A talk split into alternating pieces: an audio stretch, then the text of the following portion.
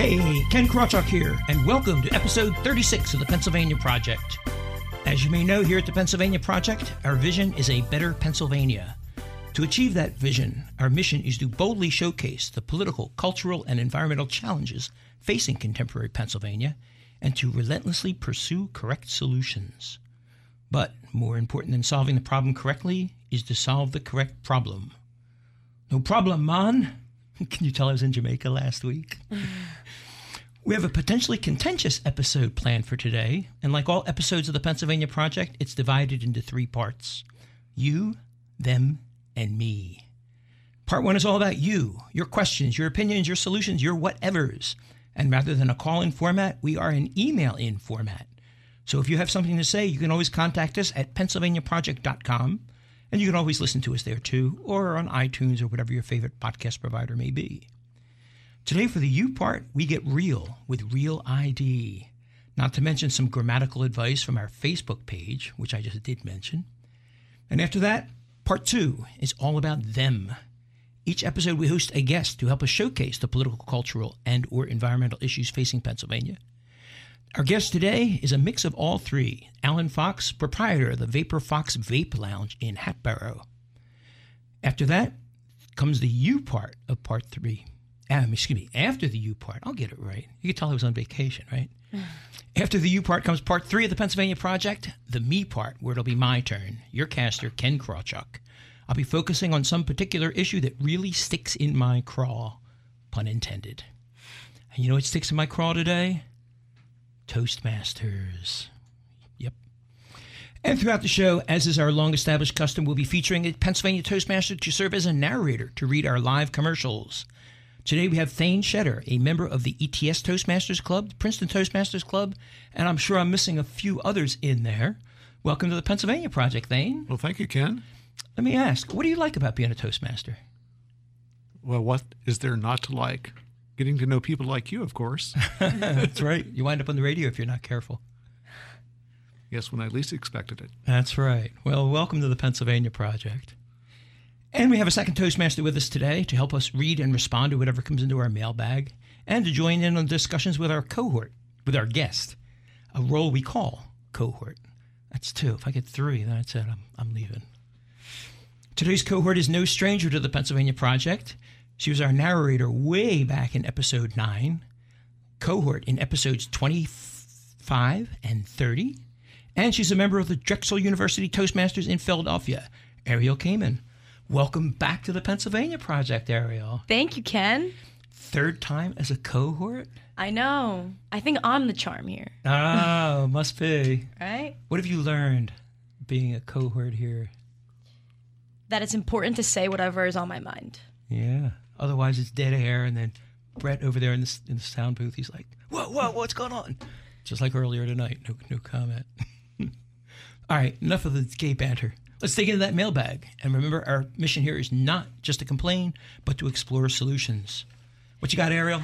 Here's something from the Pennsylvania Project's Facebook page from Michelle Branthuver. She wants to hear all about grammatical errors. and someone replied, Don't give Ken any ideas. He'd probably do a whole show on grammatical errors. And I actually thought about doing that, but I don't think so. And whoever made that second comment certainly knows me. But no, I'm not, I'm not going to succumb to the lure, much though it is alluring.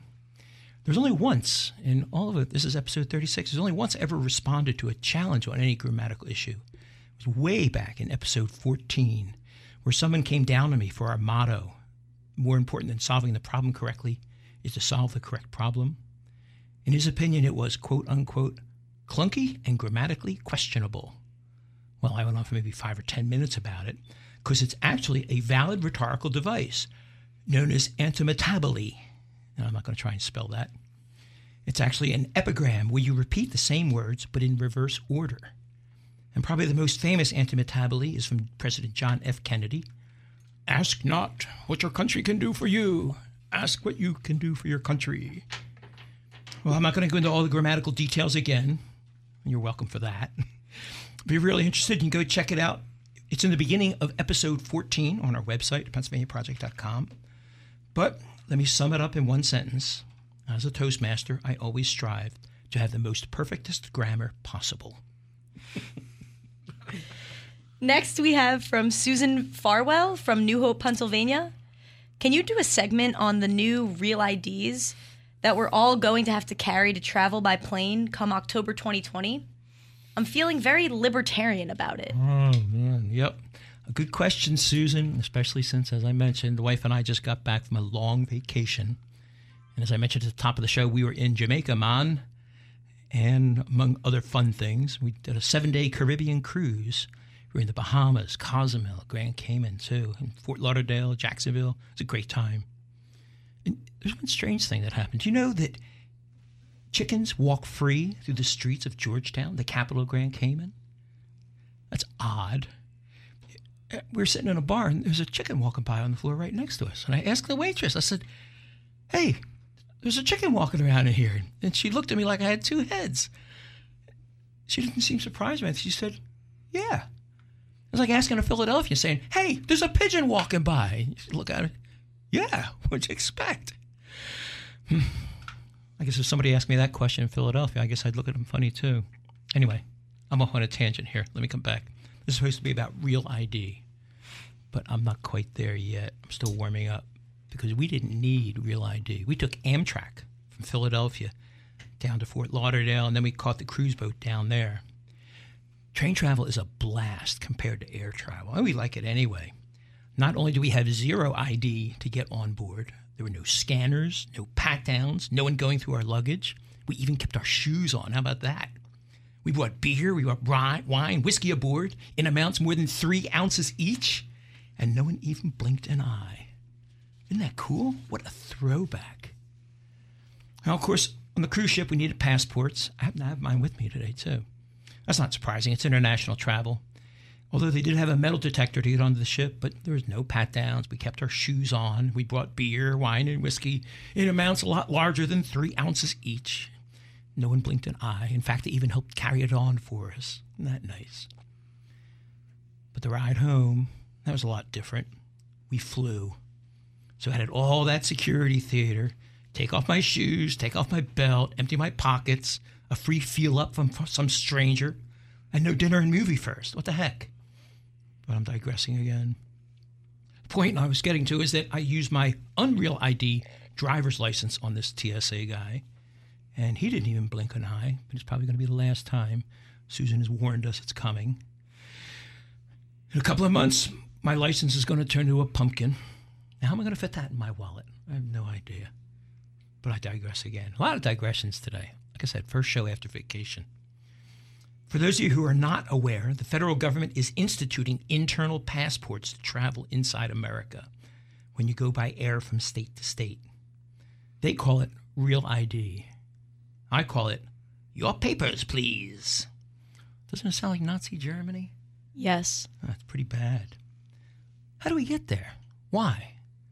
According to DHS.gov, the Department of Human Services, there was a Real ID Act that was passed by the government in by Congress in 2005, enact, enacting the 9/11 come reading here, enacting the 9/11 Commission recommendation that the federal government quote set minimum security standards for state-issued driver's licenses and identification cards and prohibits federal agencies from accepting for official purposes licenses and identification cards from states that do not meet the standards. These official federal purposes are accessing federal facilities, boarding federally regulated commercial aircraft, and entering nuclear power plants. Unquote. An internal passport. Not that I visited many. How old do you have to be to get a real ID? That's a good question. I don't know. Probably does not apply to minors. The state does issue identification cards starting when you're 18, but I, I don't know about the rest of it. Because if that's the case, what's the point of having a real ID when people are going to have either the state issued IDs for people who do not already have driver's license and are over the age of 18? And by that point, you're legal to drive everywhere in the United States. Except you can't get on a plane or visit a nuclear power plant. I do that all the time. No. I don't know. Who's paying for these cards? I'm getting to that. Well, you're way ahead of the game here. This internal passport, your papers, please, coming to a wallet near you soon. Do you know Pennsylvania originally refused Real ID? They turned it down cold, solidly, big time, refused it. They called it a national ID card and a very expensive one. Here's your answer. It was roughly $100 million to implement. They were worried about these huge privacy concerns because it's got biometric information on it. What does that mean? That means they know all of the electronic things about you, the positions of your eyes, the distance between your eyes and your mouth, and they can recognize you with a electronic camera. Makes it easy to spot you, easy to identify you. Your passport already has that. But so does my Apple iPhone.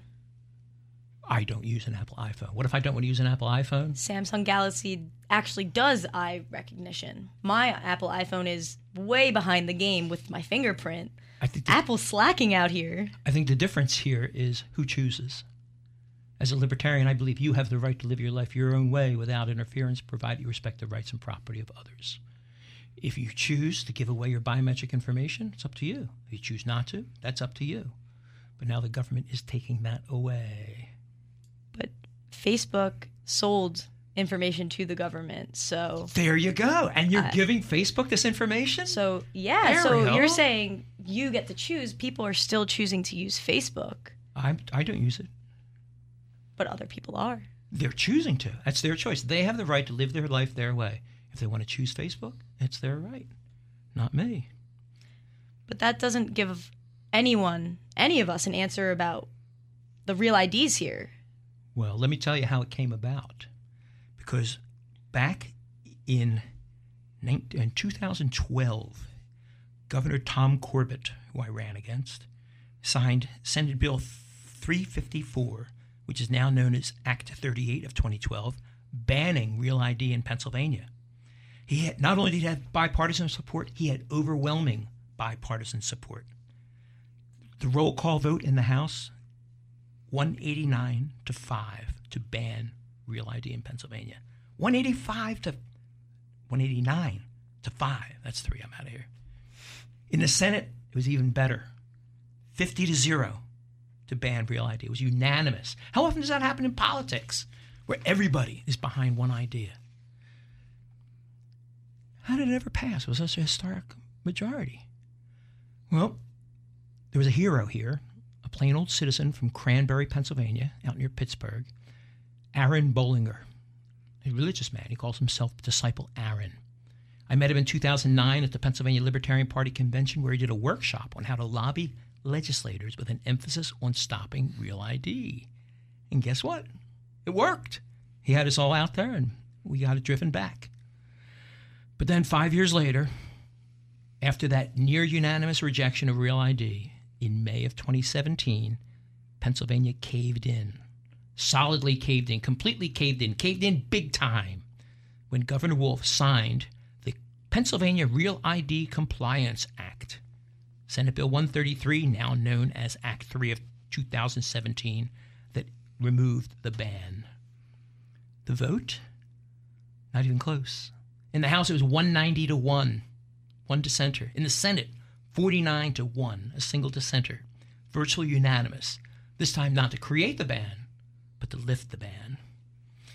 What happened? Why the 180 degree turnaround? The feds, Department of Homeland Security to be precise. They threatened to bar Pennsylvanians from flying on any commercial airplane. And eight days after that ban would take effect, they would add a prohibition on any Pennsylvanian from entering any federal courthouse, any government center, any military installation, or the old nuclear facility again. And so Pennsylvania caved in to all that federal pressure. You know how to think of real ID, Susan? We're big on solutions here at the Pennsylvania Project, but just like our racist court system, a solution to this eludes me, short of revolution. Where is Aaron Bollinger when we need him?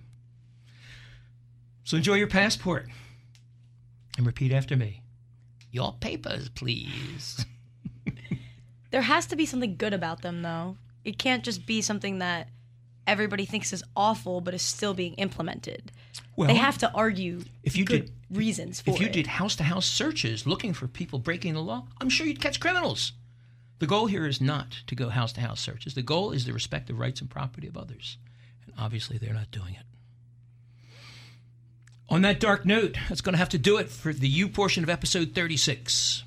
We're going to pause for this information, and when we return, we're going to be visiting with today's guest, Alan Fox, proprietor of the Vapor Phoxxe Vape Lounge in beautiful downtown Hatboro. Did you hear the latest news? Almost two thirds of all federal spending now goes to pay for the welfare state. More than $2.2 trillion, which just about equals federal income. Do you realize what that means? Virtually all tax revenue is now being consumed by the welfare state. But how do we rein in that runaway spending before it destroys America? The answer? The separation of society and state. That's the premise of the new novel Atlas Snubbed, an unsanctioned parody sequel to Ayn Rand's Atlas Shrugged. Atlas Snubbed presents a workable alternative to the welfare state as we know it. Atlas Snubbed expertly extends Rand's epic story of a looter's world snubbed by the men of the mind, bringing to life a crumbling post apocalyptic world where no one need ask who is John Galt, because now they know. Atlas Snubbed, available at all online bookstores or through atlassnubbed.com. Read it today before it's too late. Here's an interesting question What do you think of these three ideas? Number one, people have at all times an inalienable right to alter, reform, or abolish their government as they think proper. Number two, juries shall have the right to determine the law as well as the facts. Number three, the right of the citizens to bear arms in defense of themselves and the state shall not be questioned. Do these words sound like they're something taken from a Hollywood political thriller? Well, they're not. They're all direct quotes taken from Article 1 of the Pennsylvania, Pennsylvania Constitution. Everyone's heard of the United States Constitution, but have you ever heard of the Pennsylvania Constitution? Have you ever read it? But most importantly, was it ever taught to you in school? If you're like virtually all Pennsylvanians, the answers are likely to be no, no, and no. Well, it's long past time we change these answers to yes, yes, and yes. And you have a crucial part to play in making that come to pass. As you know, we here at the Pennsylvania, Pennsylvania Project are, are all about solutions. So, we've authored a petition demanding that the Pennsylvania Constitution be taught to our children. It's up on our website, pennsylvaniaproject.com. If you believe it's important for our children to know how our state government works, please add your name to the growing list of signers. And every time we accumulate another batch of signatures, we'll send a copy of the petition to the governor, the Pennsylvania Board of Education, and each and every one of the 501 school districts in Pennsylvania, asking them right now to start teaching our children the Pennsylvania Constitution. So please sign the petition at pennsylvaniaproject.com. Do it now while it's on top of your mind. Get your friends to sign it, your neighbors, your coworkers. The alternative is yet another generation that has never heard of, let alone read the Pennsylvania Constitution. And people wonder why no one votes anymore. Truer words were never spoken. Hey, Ken Krawchuk here again, and welcome to the Them portion of episode 36 of the Pennsylvania Project, where we host a guest to help showcase the political, cultural, and or environmental issues facing Pennsylvania. Our guest today is a mix of all three. His name is Alan Fox. He's proprietor of the Vapor Phoxxe Vape Lounge in Hatboro, Pennsylvania. It's been there since 2009. And according to their website, Vapor Phoxxe is the area's original brick and mortar store and vape lounge. Welcome to the Pennsylvania Project, Alan. Thank you, Ken.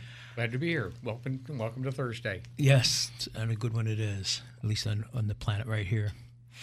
Now, your Vapor Phoxxe Vape Lounge. Vapor Phoxxe is spelled funny P H O X X E. Yes, it is. Uh, it's when I was coming up with the name for the store, my last name being Fox. I went to go use that, and it was taken. Oh, I was going to ask, what are you smoking? so I, I, I, fell back on uh, phonetic spelling and went with that. Uh, and you know, and I have to fall back here on something else too because there's a grammatical error on your website. You know. Indeed. Indeed, it says the area's original brick and mortar store And you got A R E S. It's supposed to be A R E Oh, Sorry, A R E. What are you trying to do to me here? You- you- I'm falling. I'm falling apart. Yes, I'm not going to ask again what you've been smoking.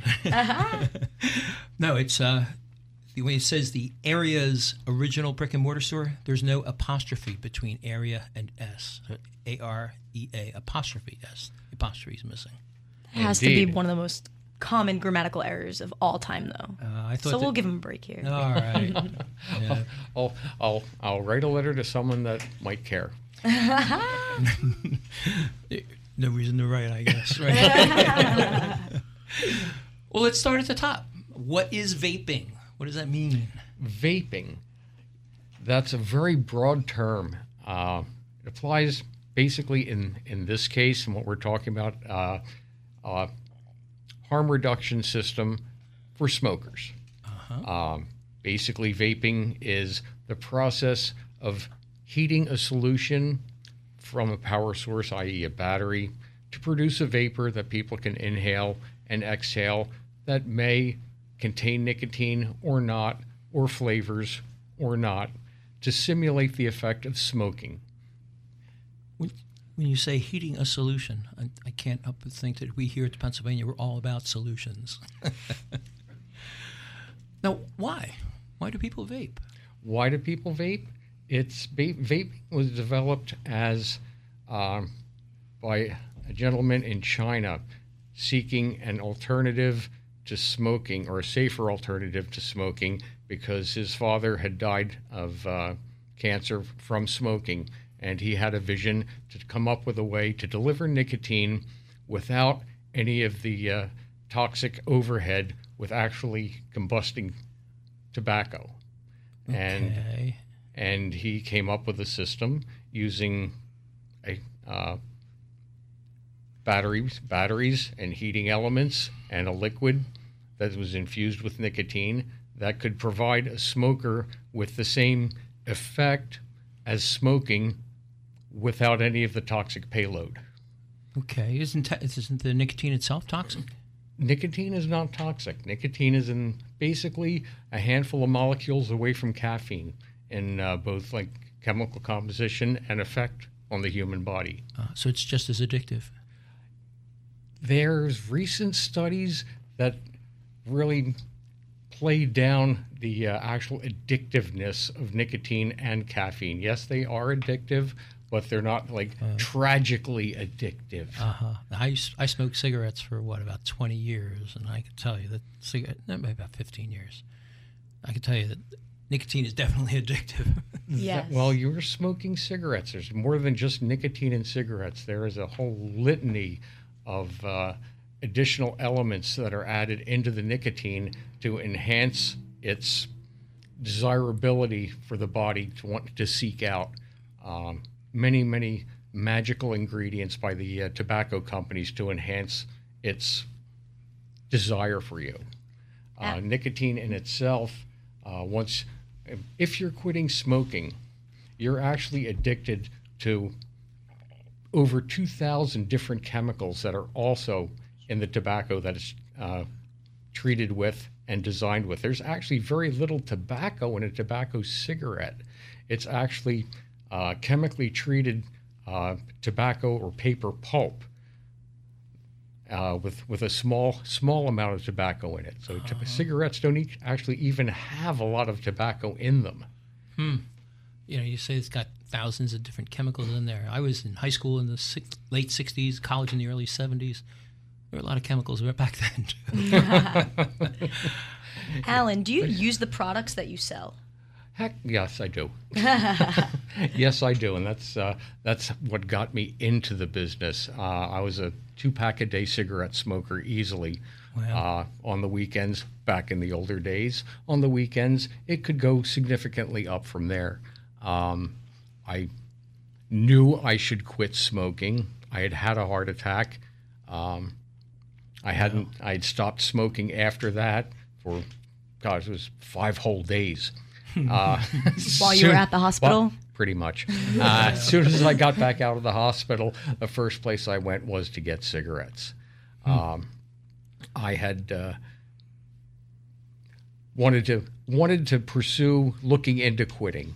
I had gotten the uh, prescription for Chantix, hadn't started taking it yet.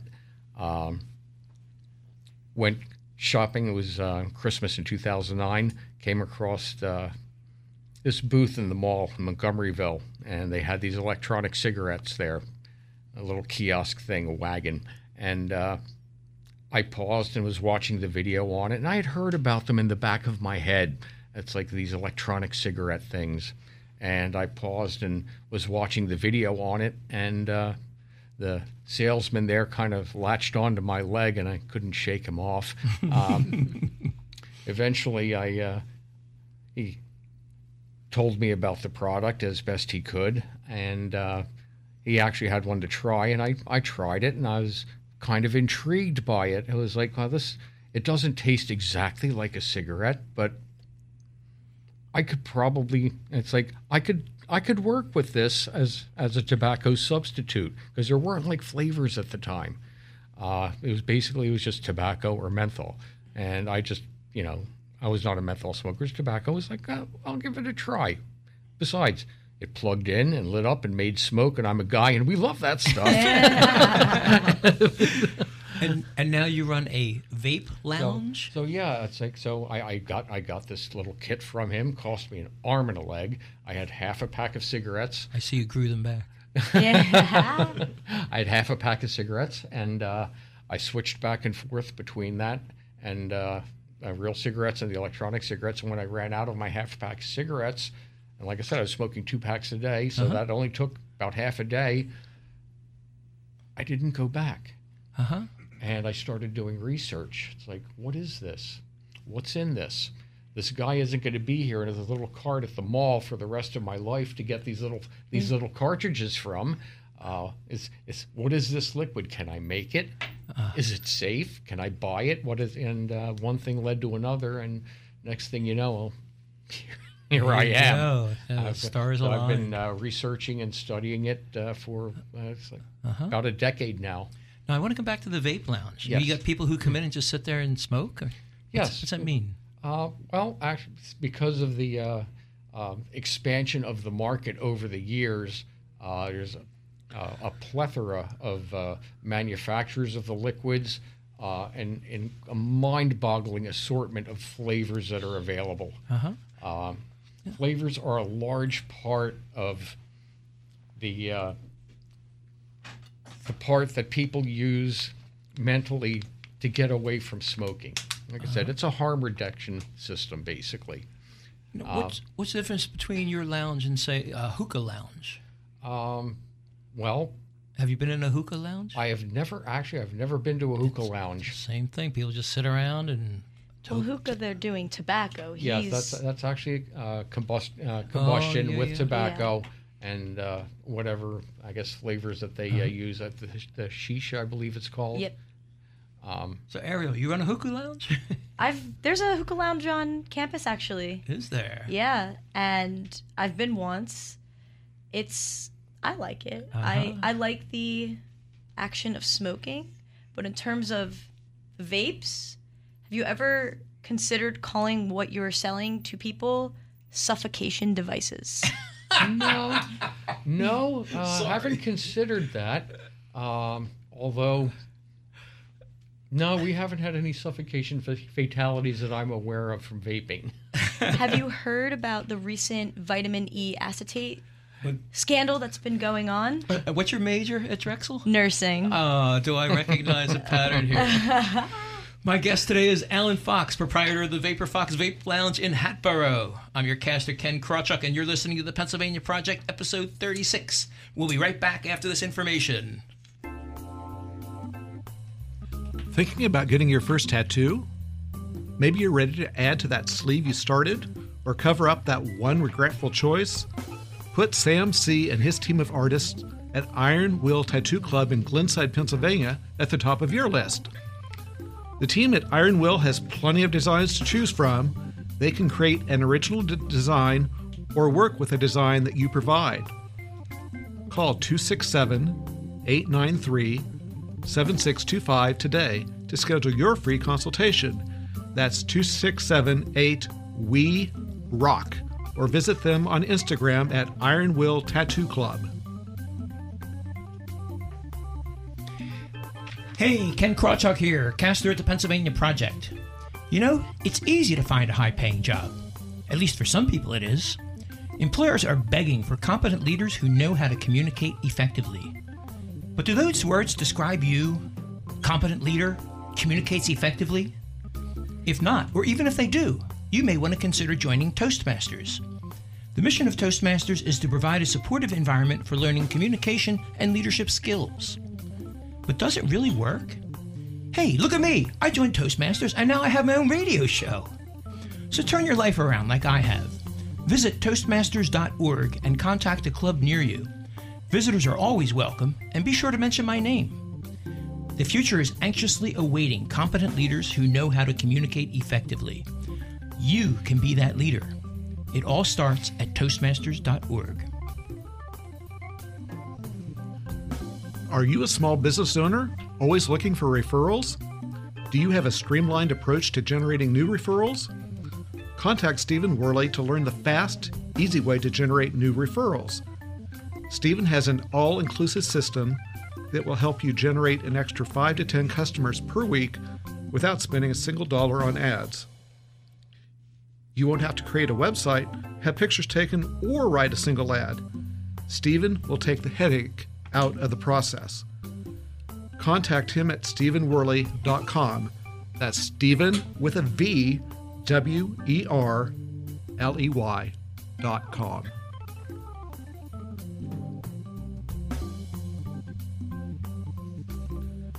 Do you have the financial freedom that you imagined you would have? At AJ Freedom Financial, we are dedicated to serving you while helping you achieve your financial goals. We offer planning and investment advice on everything from college and retirement planning to a rollover 401k. Please call 866 383 6899 to learn more. The top priority at AJ Freedom Financial has always been and always will be our clients. Call AJ Freedom Financial today to talk to a qualified professional. 866 383 6899. That's 866 383 6899. AJ Freedom Financial, helping Pennsylvanians achieve financial freedom from the man. Securities and investment advisory services are offered through Gradient Securities, LLC member FINRA SIPC. Insurance products and services are offered through AJ Freedom Financial. AJ Freedom Financial is not affiliated with Gradient Securities, LLC. Hey, Ken Krawchuk here again, and we're back with episode 36 of the Pennsylvania Project. And we're still here with my guest, Alan Fox, proprietor of the Vapor Phoxxe Vape Lounge in beautiful downtown Hatboro, Pennsylvania. And before the break, we were calling them what? Suffocation machines? Suffocation devices. Devices. Now, you say they're harm reduction things, Alan. What do you mean? What's the reduction of harm? The reduction and the reduction of harm is we're eliminating combustion Uh huh. from the consumption of nicotine, And that's it. and that's the largest part of it.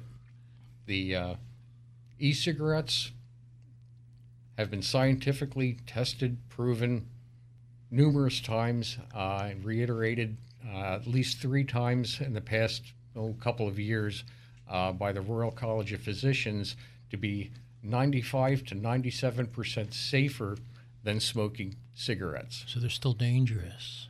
Five percent. Okay. Seat, take for instance seat belts.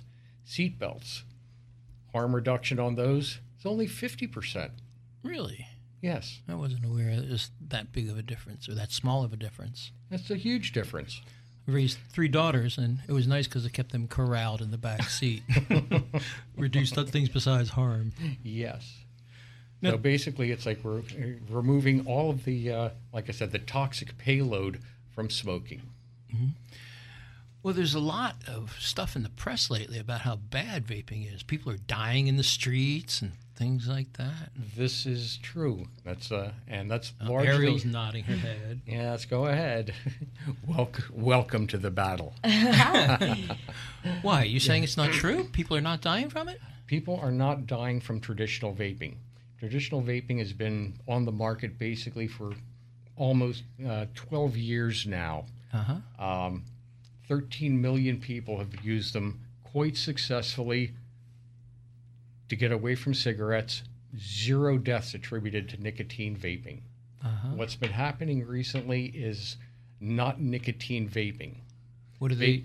It's uh, what it is is illegal tainted THC marijuana cartridges, black market stuff I thought. that, I thought that's nobody. being made. I thought nobody ever died from THC from smoking pot. It's not the THC. It's the uh, age. It's the the ingredients that they use to cut the THC liquid to make it go further in a batch to increase their profits. So it's those thousands of chemicals again all over. Not thousands of chemicals. It's actually thinking- what I was saying before. It's the It's- it's- vitamin E it's acetate, which largely is vi- vitamin vis- E it's like a thick, viscous yellow substance. It's an oil, Ye- and that's the big difference. Traditional vaping liquids, we don't use any oils. Uh huh. Oils you, are not good to inhale. it's it's used as topical skin creams. This vitamin E acetate that's been all over the news. Yes, it's vitamin E acetate, and gosh knows whatever else that uh, they're using in making their bathtub gin uh, THC cartridges. I mean, people. Yeah, I mean, you can go onto the internet, the dark web. Actually, even even Amazon. Up until recently, you could go and buy empty packaging and cartridges for a small amount of money. Take them, fill them with whatever you wanted Peanut butter. and it's like the packaging would, would be labeled THC, look like THC, and you could fill these things up, take them off somewhere to wherever, and sell them to whoever. And it's it's not vaping. And I It's- completely agree that your industry is getting a really bad reputation off of what is occurring within the black market, Yep. which is in itself something I don't even understand.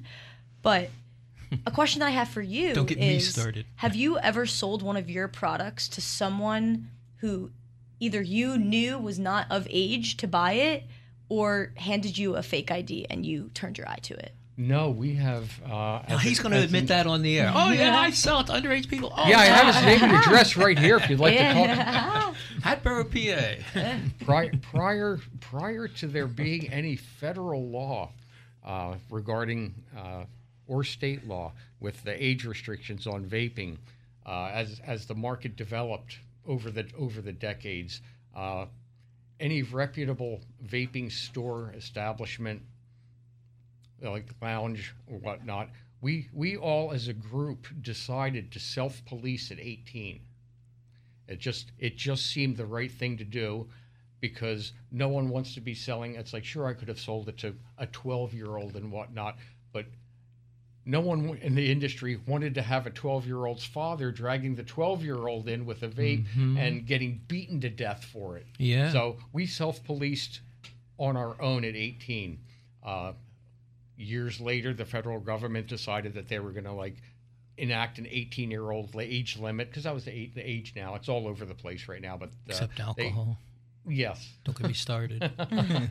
So that's uh, so there actually is a law in place uh, to not sell to underage people, and uh, any reputable stores do not do that. But as but Because with- I think that that is why this is so controversial. I don't really think that people are as concerned as the people that are dying as opposed to the rates of children and even just a bigger population, people under 35 using these products and having high blood pressure, having strokes, having seizures, going into cardiac arrest. Like I think that's what the people are more concerned about. yeah, I would agree with that. Do you ever fight back on this, like in your advertising, and say, "Hey, these guys are full of bulla" or something? Yes, we we post. Uh, we we have people that uh, curate the scientific studies, uh, produce information that uh, in plain English so that people can uh, understand it without having to read uh, medical journals. Just like the tobacco companies do. Well, similar to that, yes, but uh, ours ours is is more is much more simplified. Uh huh. So, I- do you manufacture everything that you sell?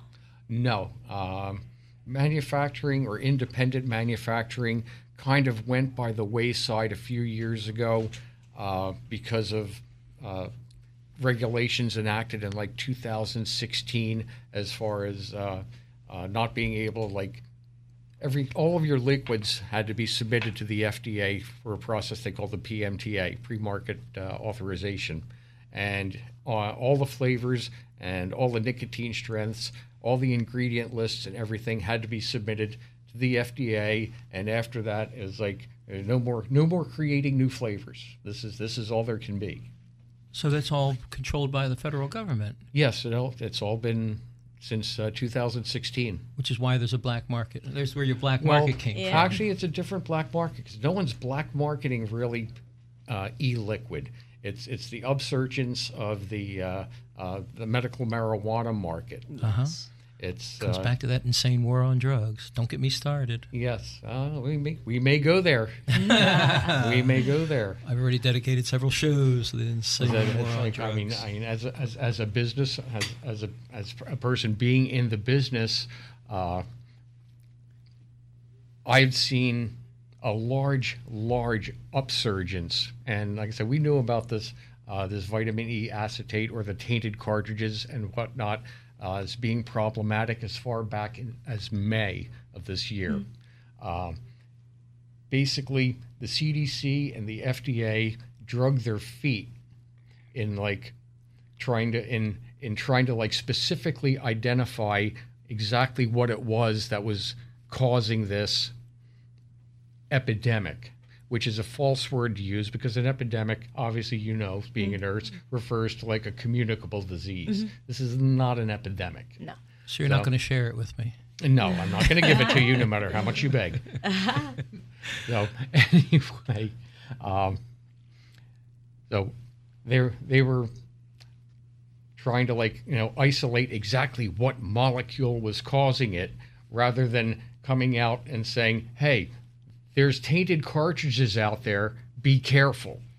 Exactly. Which They- is why I'm yeah. just baffled why they haven't done that. Well, that's why I was asking and, about. and there's still and still i mean there's uh, i mean I, I follow this and they have a, like a, a new report every week they come out with a new report That's why I was asking you, do you cover this in your advertising? Because your, your word is not getting out. It's, it's like us libertarians. We have the best product on the market, freedom, but we have trouble getting our word out because we get dissed a lot. well i said we're limited with our uh, with with what we can do uh, in advertising Oh, uh, we, we're uh, bound by the same regulations that apply to tobacco advertising uh, well, it's federal Yes. government again. yes federal government again And you know, we're also limited on time. It always goes so quickly. I- I'm always surprised how quickly. but i was just starting to have fun so I just starting. I always have fun. That's why I'm doing this. For the you last- haven't even gotten me going yet well, i'm going to take over your rant section by the way then I could rant about not being able to rant. exactly. a rant rant Yes. well, do you want to throw in anything at the end? Give us your website or any final comments? Um, yes, it's like uh, vaping is 95% safer. Uh, if you need more information, uh, a very good source that I work very closely with is uh, VAEP World. That's vape, VAEPworld.com.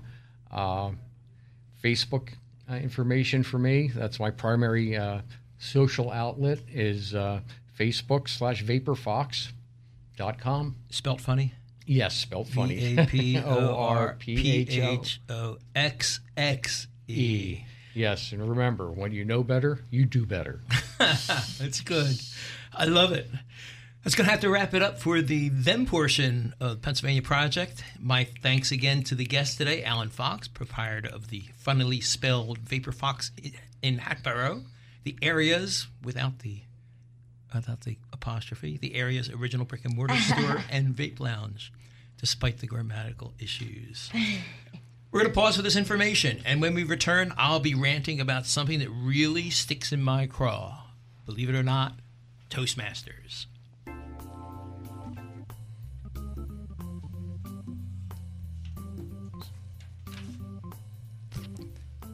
The following is a commercial announcement. Hey, Thaine, how's it going? Eh, could be better. Why? What's the matter? Well, I just found a great job, but I can't take it. Why not? Well, they want me to go as a 1099 contractor. So? Well, so what about all the taxes? Federal taxes, state taxes, this tax, that tax. I have better things to do than figuring out the tax laws and filling out all those forms. I'm a libertarian, remember? Well, then you need Amendment 16. Hey, it's the damn 16th Amendment that got me into this predicament in the first place. No, no. Amendment 16, the invoicing service. They'll invoice your client for the hours and expenses you report to them, and when your client pays them, they pay you, minus all required state and federal taxes. It's that easy. One call does it all. And they'll even have an accountant do your personal taxes for you come April Fool's Day. I mean, come April 15th. And they take care of all of the taxes? All the forms? Yep, and they can pass along certain tax breaks too. Sounds perfect. Where do I find them? On the web, of course, at amendment16.com, with 16 spelled out. That's amendment, S I X T E E N dot com. One call does it all. You've been a registered libertarian for years, voted for libertarians even longer, and lived by libertarian principles all your life. Now it's time to take the next step and become a dues paying member of the Libertarian Party of Pennsylvania. Keep abreast of the march toward liberty in Pennsylvania. Take an active role in making it happen. Maybe even consider running for local political office yourself. It all starts with becoming a dues paying member of the Libertarian Party of Pennsylvania. It's easy, fast, and only $20 a year. So visit lppa.org to sign up today. That's lppa.org. Do it today. A free er future is waiting. Hey, Ken Krawchuk here again, and welcome to the me portion of episode 36 of the Pennsylvania Project, where I get to rant a bit about something that really sticks in my craw. Specifically, Toastmasters. Yeah, Toastmasters. Believe it or not, it can really stick in the craw. In fact, being a Toastmaster can actually ruin your life because it affects you in very, very subtle ways, although they may not seem that subtle to the people around you. For example, at a Toastmasters meeting, all speeches are timed. And to help us stay within our time limits, we have a timer. When you reach the minimum time, the timer will hold up a green paddle. When your time is almost up, the timer will hold up a yellow paddle. And eventually, the timer will hold up a red paddle, meaning it's time to really wrap it up. Well, ever since I joined Toastmasters, I've ended up scarred for life. For example, I can't go to church anymore. Because if the priest's sermon starts to run a little bit long, yep, you guessed it, there I am in the front row waving a red prayer book at him, or whatever red item I could find, like some lady's red hat. I can't tell you how many times I've ended up having to go to confession because of Toastmasters. Bless me, Father, for you have sinned. Another problem is that I can't listen to those man on the street interviews anymore. Why? Because at our Toastmasters meetings, we always try to avoid filler words. Things like um, ah, you know, like, and other verbal crutch words. In fact, at the meeting, we have an ah counter, we call him, who sits and counts your ums and ahs and then reports on how many you used. Well, when it comes to those man on the street interviews, probably half the words that come out of the typical man on the street's mouth are things like um, ah, you know, like. You know how painful that gets to listen to after you've been a Toastmaster for a while? Have you ever had listen to the Academy Awards, listen to the winners get up there with their thank you speeches? if it's up to me, I'd strike up the orchestra with that first um. Sorry, you lose. Um. Uh, if you've ever wondered why the Pennsylvania Project is an email in show rather than a call in show, yep, Toastmasters. It's to, for me to avoid all those painful ums and ahs from the frightened callers. Kenny, don't play that. But you know, these are only minor reasons why Toastmaster sticks in my craw. There's some real biggies. I had to give up my political career. Did you know that because of Toastmasters? Did you catch the debate? I was on a nationally televised debate, and I had to stop in the middle of the debate and correct my opponent's grammar. It's not less taxes, sir. The proper grammar is fewer taxes. I even proposed a constitutional amendment requiring our elected officials to be Toastmasters. And have you ever heard George W. Bush give an impromptu speech? I bet you'd agree with it. And remember earlier in the show when I was picking on my guest's grammar? Well, he got off easy, believe me.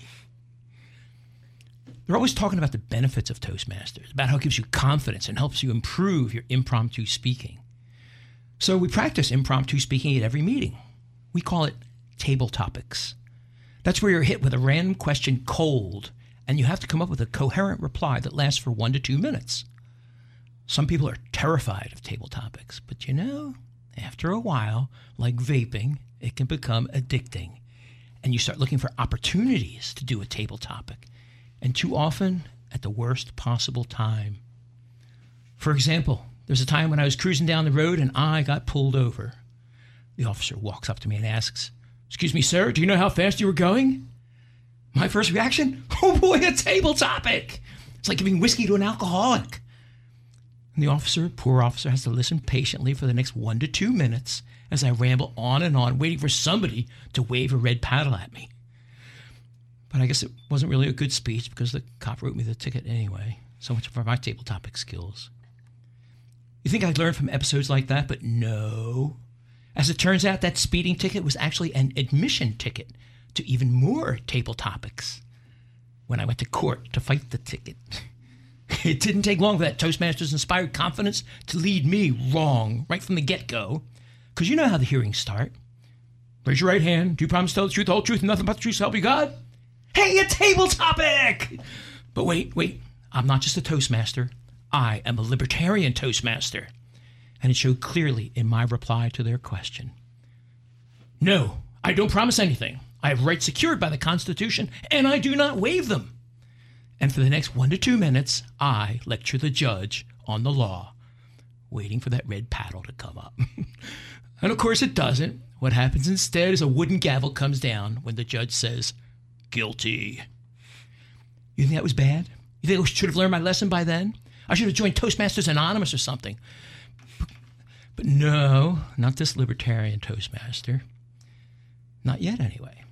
What finally pushed me over the top and decided that issue once and for all was late at night when I was driving home from a big party. It was late, about 3 a.m. I had been drinking. A lot. Up ahead, I see flashing lights, flares on the highway. What is it, I ask myself? An accident? An emergency?